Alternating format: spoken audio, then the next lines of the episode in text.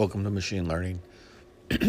Today I'll be talking about uh, how technology has helped re- remove borders and uh, the use of the internet has sp- spread somewhat in the world. This hasn't spread. Uh, e-commerce is still only a uh, very small percentage of all the transactions that occur in the world. Uh, most of it is done through manual processes or um, on site. But uh, the introduction to um, the usage of web services and um, the uh, advanced software has allowed borders to become less significant. And so um, this is uh, this is a book based on a book called The Borderless World by Kenichi Ohmae, and in that book he says even the original equipment manufacturers with captive technologies are not immune from dispersion.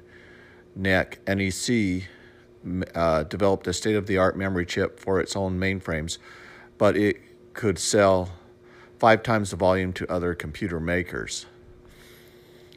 So, and that's also very true of many other distribution systems. They disperse. Uh, Toyota's manufacturing lines interact with other manufacturers.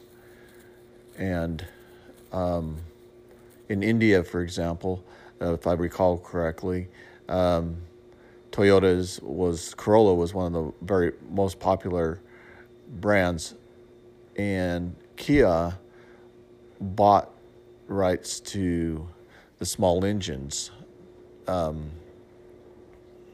and received help from Toyota. So Toyota's engines are not only in Toyota cars, but they are also in uh, Mazda. And um, in the small trucks, and also uh, I believe in Saturn. So you you'll have to look that up, but uh, there is a dispersion pattern there that's occurring, and so NEC could find when it went out and looked at its chips, it could find that uh, there was a mar- larger market for other computers to put its chips in. Partnerships. Nothing stays proprietary for long, and no player can master everything. Partnerships are key to the spreading of technology. And uh, so that that is an important aspect. It, it's a dangerous aspect in some ways because once you enter into a partnership, that partnership can uh, shut down the company. So there is a risk to entering into partnerships, and that is that they can shut down your company. However, um, the risk reward uh, is high, so the reward would be if they continue to support you, then you can grow the company fast, and your products will hit market uh, market penetration. Uh, reducing fixed costs. To compete in global markets, companies have to incur and show and find a way to defray immense fixed costs. Automation has drove down the cost of labor out of production and manufacturing and has become a fixed cost activity.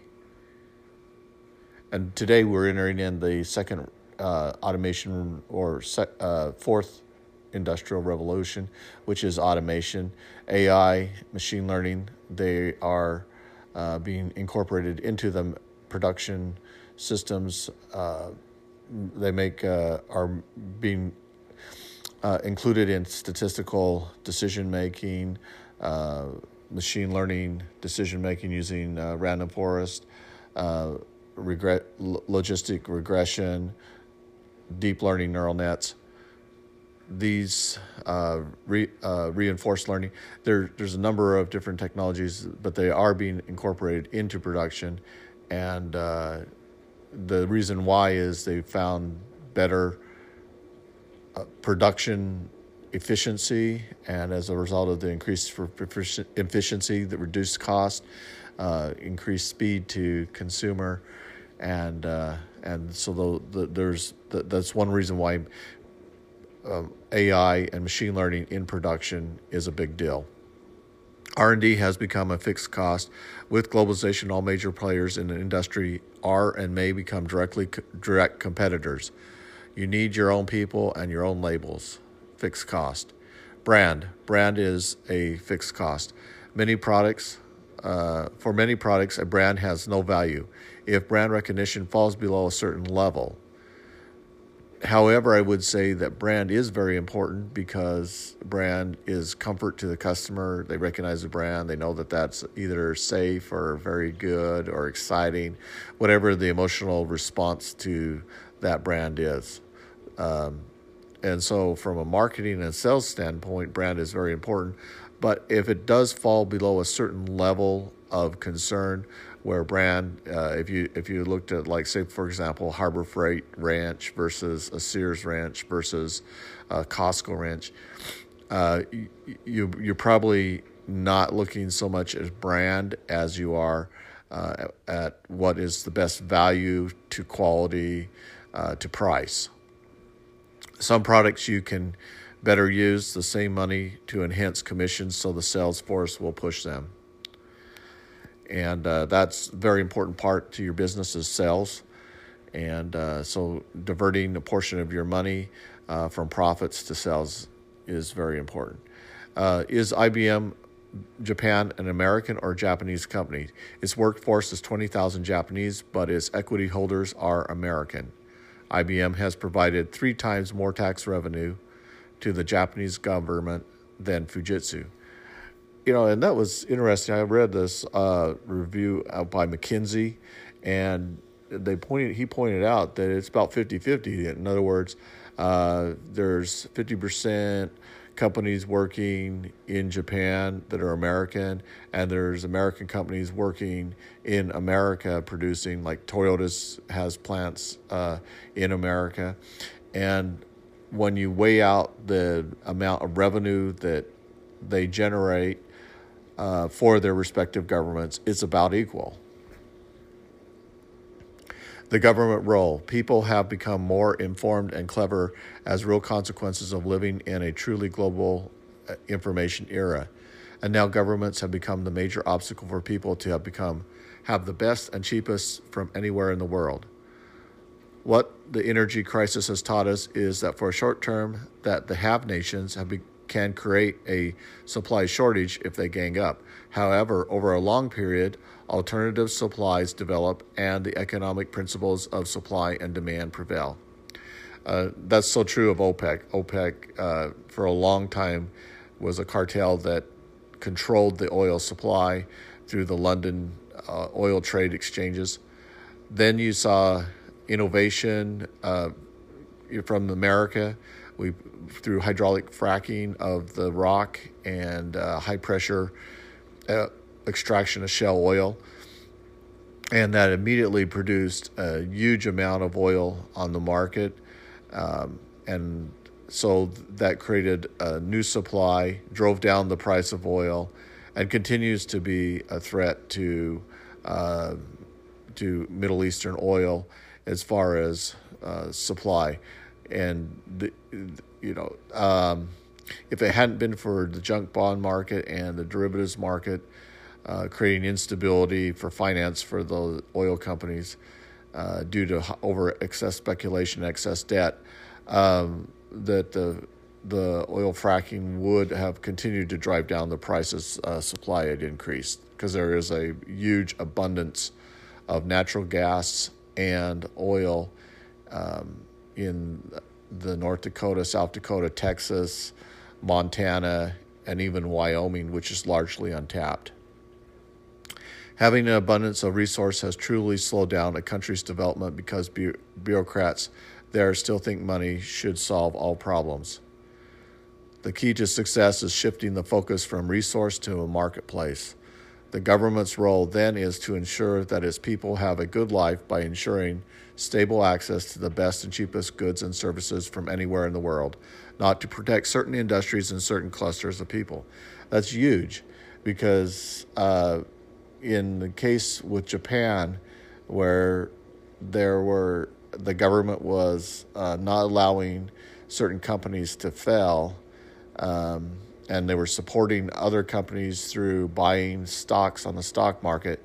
This created an artificial prosperity for those companies, and um, they were not allowed to fail. And so now you have good money chasing bad. Uh, you have these companies that are not competitive and producing value ma- managing to survive into longer term.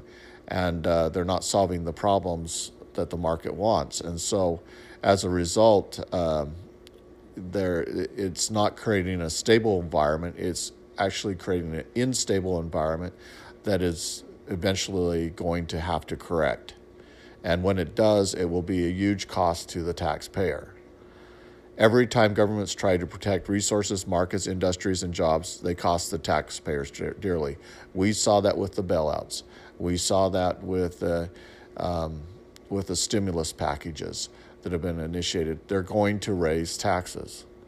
Government officials exercise power by regulating and deregulating the market but their new role is to assume a back seat, not a driver position, and make sure that their country is benefiting fully from the best performing corporations uh, and producers in the world at the lowest possible cost to their people on the long term basis. And that's what every country that is uh, abundantly wealthy wants to do is reduce down cost and um, make resources products and services available to the people at a lower cost. When you have monopolies, then you have artificial barriers that form that cause competition to not enter into the marketplace and um, prices go up. So it would be the role of government to ensure that monopolies don't exist. And hence there are the anti monopoly laws. Uh, service sector. In the U.S., the service sector represents 70% of the workforce. And we saw if that were true today, we would have it would have accounted for a much larger percentage of unemployed uh, as COVID hit. But um, at this time that he wrote that he said he claimed that 30 70 percent of the workforce was was um, was service sector, and if you look at that, then if you assume that two thirds of those jobs are government related, then that could uh, be very supportable number. The cost of manufacturing is about 25% of the end user cost. So that means that um, they're they're fairly efficient, but uh, definitely could get more efficient. Maybe save another three percent through automation the leading edge producers have all but eliminated simple labor from production and use robots. And that's coming. Those robots, uh, they've reduced down their cost. Um, their uptime is very good. They, they, don't. Some of them don't even have to come to off offline for maintenance for over a year. Um, they're very reliable. The chips don't burn out. The motors don't die, um, and so they they've the uptime is, has been achieved through better engineering and higher quality products that they use in their supply chain. Value chain produces high quality and cheap products in a global interchange economy. That's true. The most value added is the marketplace because in the marketplace you have diversity of products and services, and uh, then the supply uh, and the demand curves will tell you what the indifference is by the consumer. Whether if there's a high indifference curve, then it means there's lots of co- competition. If it, if there's a um, if the low indifference curve, then it means that there are new innovative products that are hitting the market and creating uh, new markets. And so that's that's very important that, that that exists so that new innovative products and services can come to market. Governmental preoccupation with production forces, uh, cause them to hang on to old and inc- incompatible industries, disserving the customer and the taxpayer. And that has been the biggest problem with um, communist economics is that they hold on to old and incompatible industries and they produce things of uh, that are disserving to the customer. the customer doesn't want uh, certain products that they they build, but they just build them because they that that is an old technology. Okay, moving on. Equidistance. Japanese engineers working for different companies in Kyushu, a small island only 100 kilometers away from South Korea, um, where you could catch a late flight on Friday evening to South Korea, work privately for South Korean semiconductor companies. This was illegal and violated employment agreements. The exchange of knowledge made semiconductor design and software similar throughout the world. The Japanese learned to tailor the products to local market interests, needs, and preferences rather than create a global market. Companies that are globally successful in white goods focus on close interactions with individual users, whereas those that prosper with equipment installations focus on interactions with designers, engineers, and trade unions. so there, uh, Kenichi, he shows he says that uh, that interaction he says this was a illegal and violated employment agreements the exchange of knowledge made semiconductor designs methods and software similar throughout the world uh, it's uh, interesting that effect because you, you look at uh, a lot of the electronics that are coming out of the world out of South Korea. You have LG, you have Samsung, um, you have other South Korean products that are now in the top ten, and uh, it, and those and that knowledge came from Japan. And where did the knowledge that of semiconductors from Japan come from? It came from America. Uh, customer oriented strategies. Japanese auto companies are caught between a low cost producer Hyundai and a high end producer Mercedes or BMW. Now, Hyundai has really done a great job. It's uh, I'm going to share a analysis on Hyundai tomorrow, but uh, to illustrate how well Hyundai has done in terms of achieving their goals. But they are no longer a low cost producer. They produce high quality, stylish products. Uh, Koreans, Hyundai, Samsung, and Lucky Star, uh, Gold Star produces high quality products. Half of it costs what costs the Japanese. The Japanese are caught in the middle. If you're a Japanese leader, what do you do? First, dramatically reduce the content of labor in production and push towards full automation. Examples Nikon Seiko, Mazaki Machinery, Fujitsu, Fanuc. The second way is squeeze is to of the squeeze is to move the up market towards higher margin products. That means you're going to produce uh, Lexus, you're going to produce a Acura, you're going to produce a high end product with a higher uh, margin. Culture, corporate culture, and price cutting instincts will work against the move, as low cost marketing games feel comfortable and predictable. Sometimes getting back to a strategy means getting back to a deep understanding of what the product is. Basics of sound management mean looking closely at the customer needs, thinking deeply about the product. Demand. Uh, do more better. Create a second demand boost market is the key. If your goal is to beat competition, you win by narrowing your field of focus and doing much better. But why do companies stick with devotion to a course that is obviously self destructive? Their stubbornness, intensive rivalry, com- companyism, inescapable defeat, or uh, retreat phobias, nationalism, correct action did not occur because the situation did not become painful enough. And that's interesting. It did not become painful enough, therefore, they did not change. And the consensus from the group was that they were doing the right thing when they weren't doing the right thing because the results proved that they weren't. And because they were semi divorced from the market, the markets uh, they did not feel the punishment of abandonment of their products and services by the market. And so they continued to do the wrong thing. Companies uh, get much of its strength from its consensus building mechanisms. All must suffer visible before corrective action will occur. Maintaining customer relationship through good service is now the key to success. Measurement counts, measure the powerful and often invisible influences what you think and do. Okay, in short, I think that uh, point that he makes about the companies did not do the right thing because it was not painful enough is the whole thesis of this book. Um, it, you know, to make the argument that it's about globalism and the breaking down of barriers and you know the flight out of America to China for manufacturing, that is really not what he's saying.